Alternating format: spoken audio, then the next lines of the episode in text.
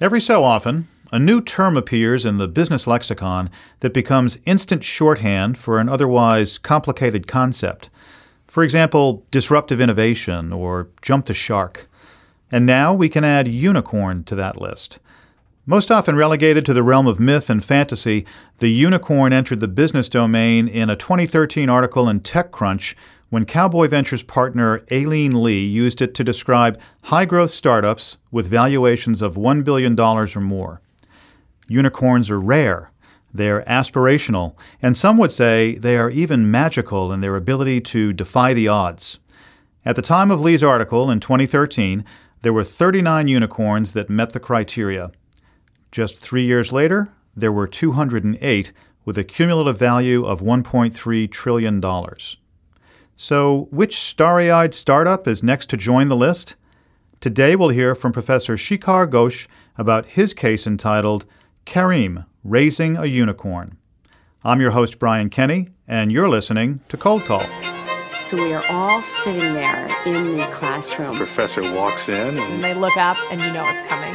Oh, the dreaded cold call. Shikhar Ghosh is the course head for Founder's Journey, a second year course in the Harvard MBA program, and he's been a successful entrepreneur for the last 20 years, having been the founder and CEO or chairman of eight different technology based entrepreneurial companies. That's quite a track record, Shikhar. Thanks for joining us today. Thank you. So, you clearly understand this case from the inside out. You've lived it uh, yourself a little bit, right? I've lived it a little bit. Yeah. so I would ask you to start um, very simply by telling us who's the protagonist in this case and, and what's on their mind. You know, what's, what really got me interested in this case was that the protagonists uh, were two consultants, and one of them had a problem. He had he had to have emergency brain surgery, and almost didn't make it through. And when he had to be flown from Dubai to the Cleveland Clinic, it wasn't clear he was going to make it through. And when he did, he realized all of a sudden that he was one of the lucky ones. Not only did had he made it through this, but he was in a position. He worked for McKinsey at that point uh, to do anything he wanted with his life. And so, you know, he got to thinking about it in the hospital, and he decided that he was going to you know, change the world for the better. And he was going to do that by building something, not just by advising people or thinking through issues. Um, and then at the same time, the second protagonist, Mudassir Sheikh, was at McKinsey, also leaving, but for different reasons. But it started with both of them, you know, leaving a very secure career to do something meaningful. Careem actually means generous. And when they started the company, they wanted to do something that would change the lives of people around them. Yeah.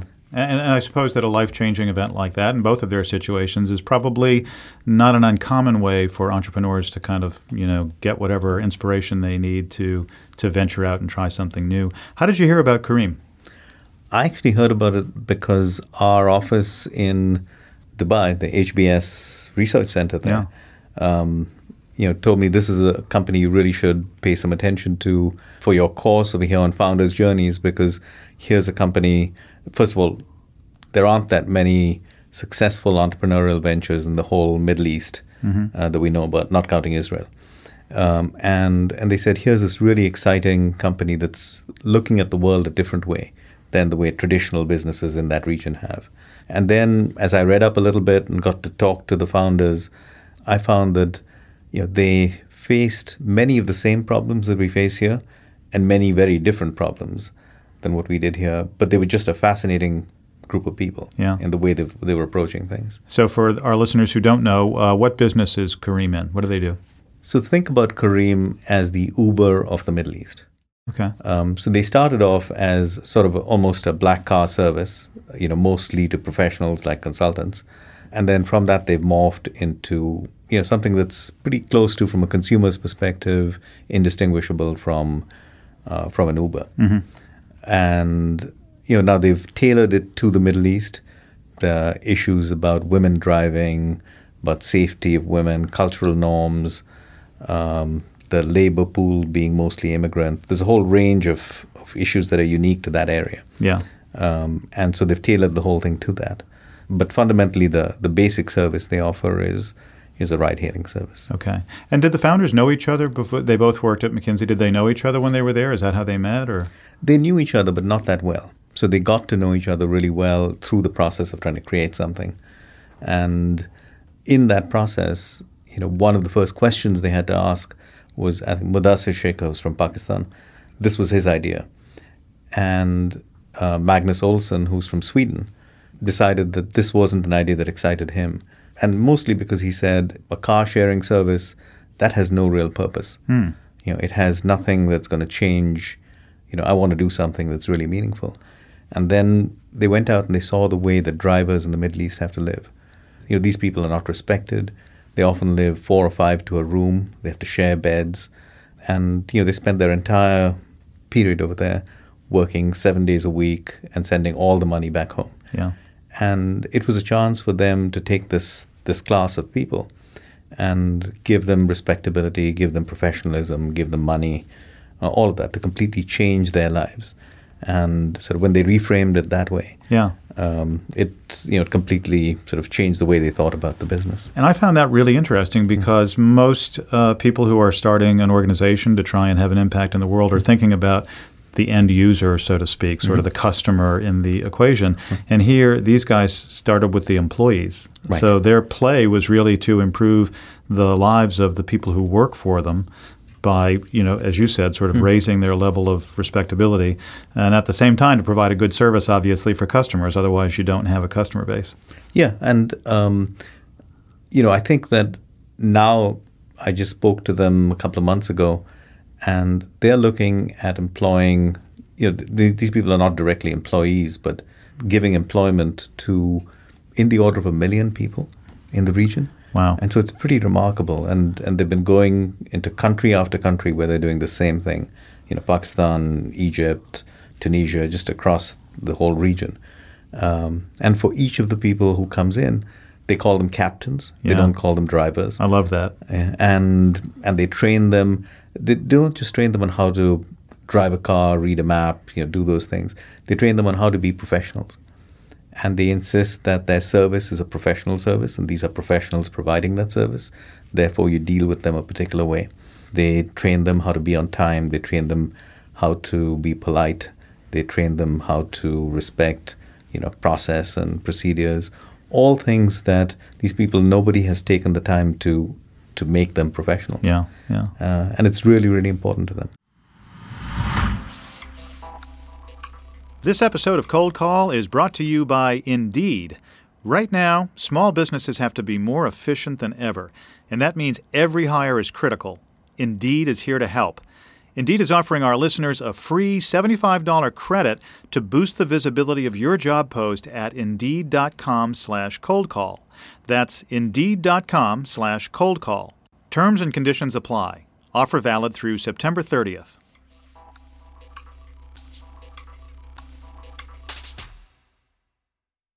the heart of the case really looks at you know how they scaled this operation. So mm-hmm. can you talk about some of the challenges they face because the case starts very early on, like in the very beginnings of the company.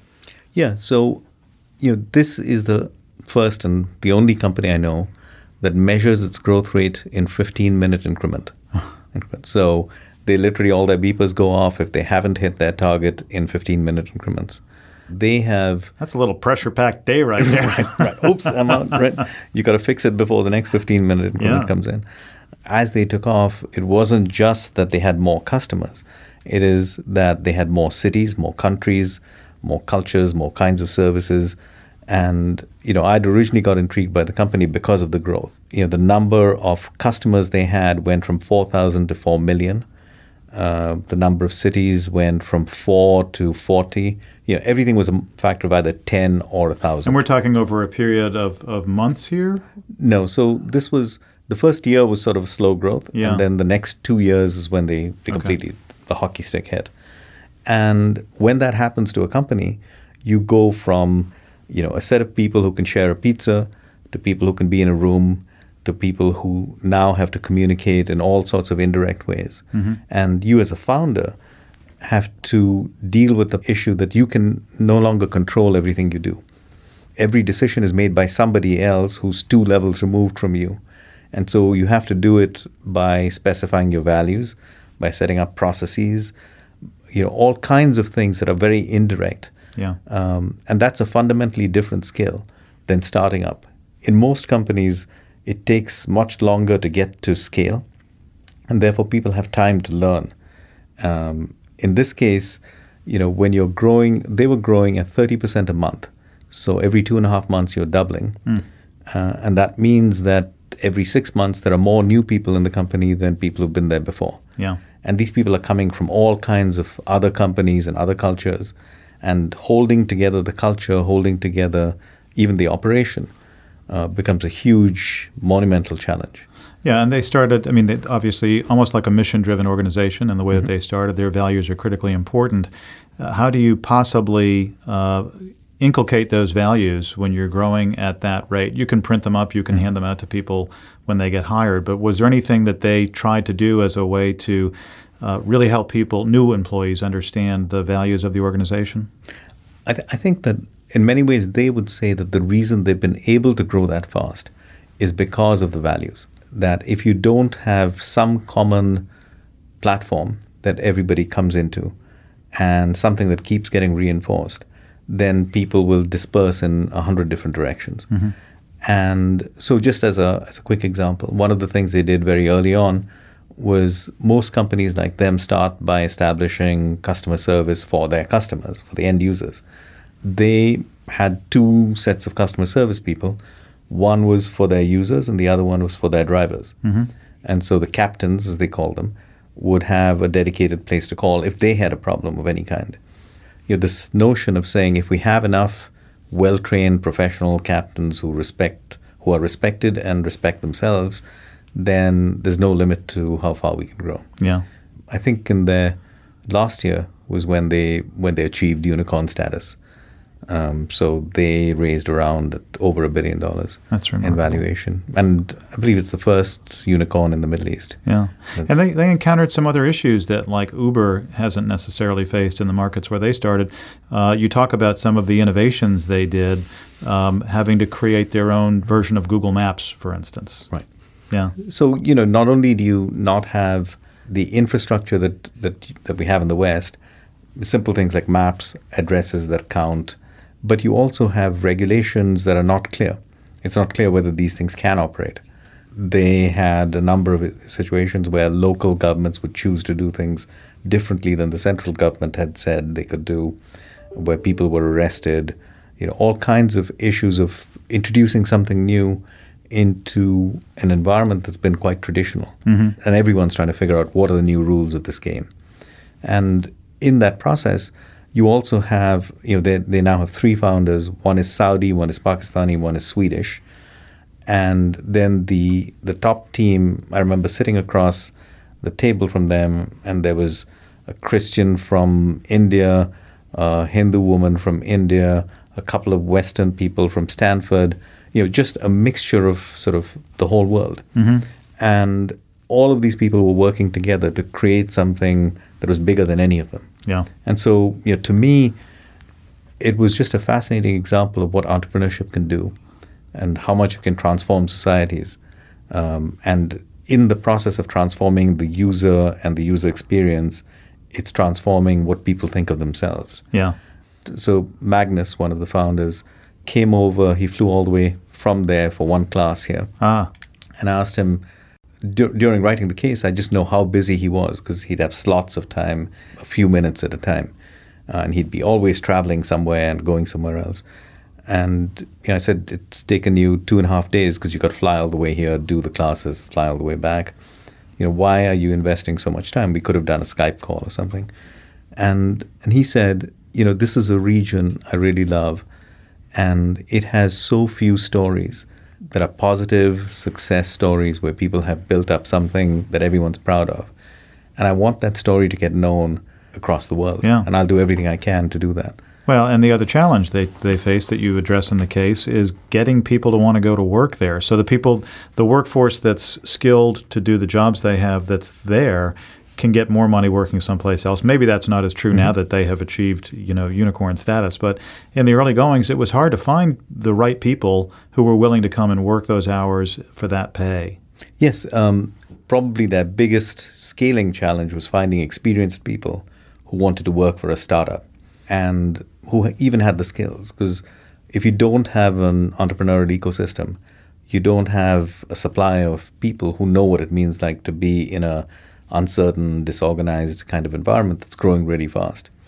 And then when they brought in senior people, they faced the risk of those people diluting and changing the culture because they came from larger companies. Mm-hmm.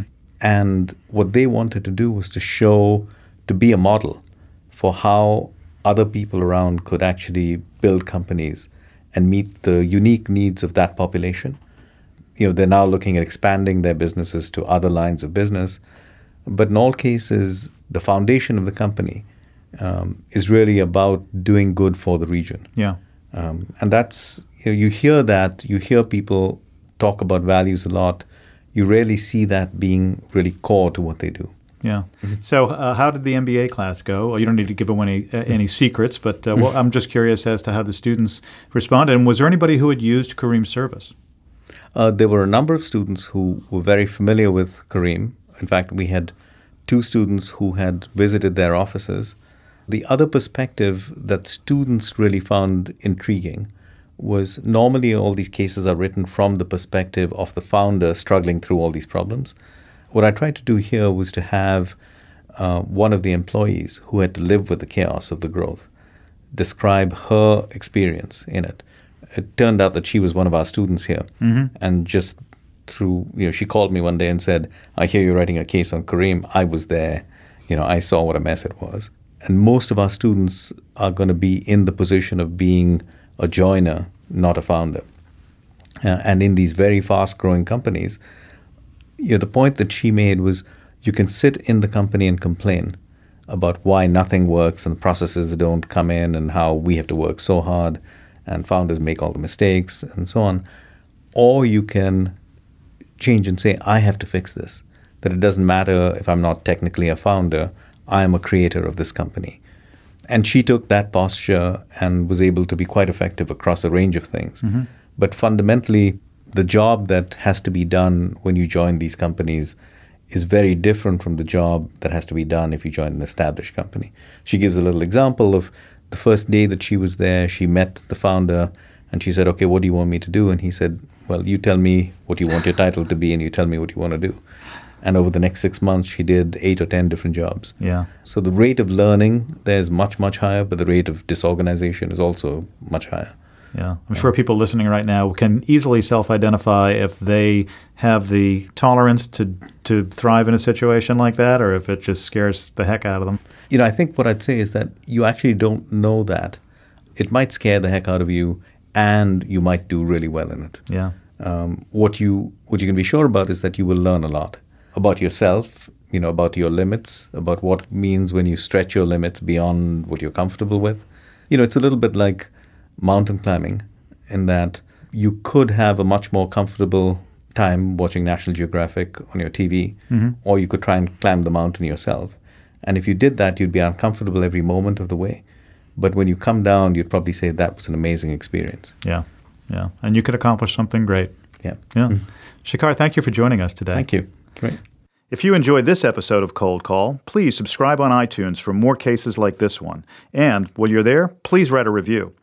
I'm your host, Brian Kenny, and you've been listening to Cold Call.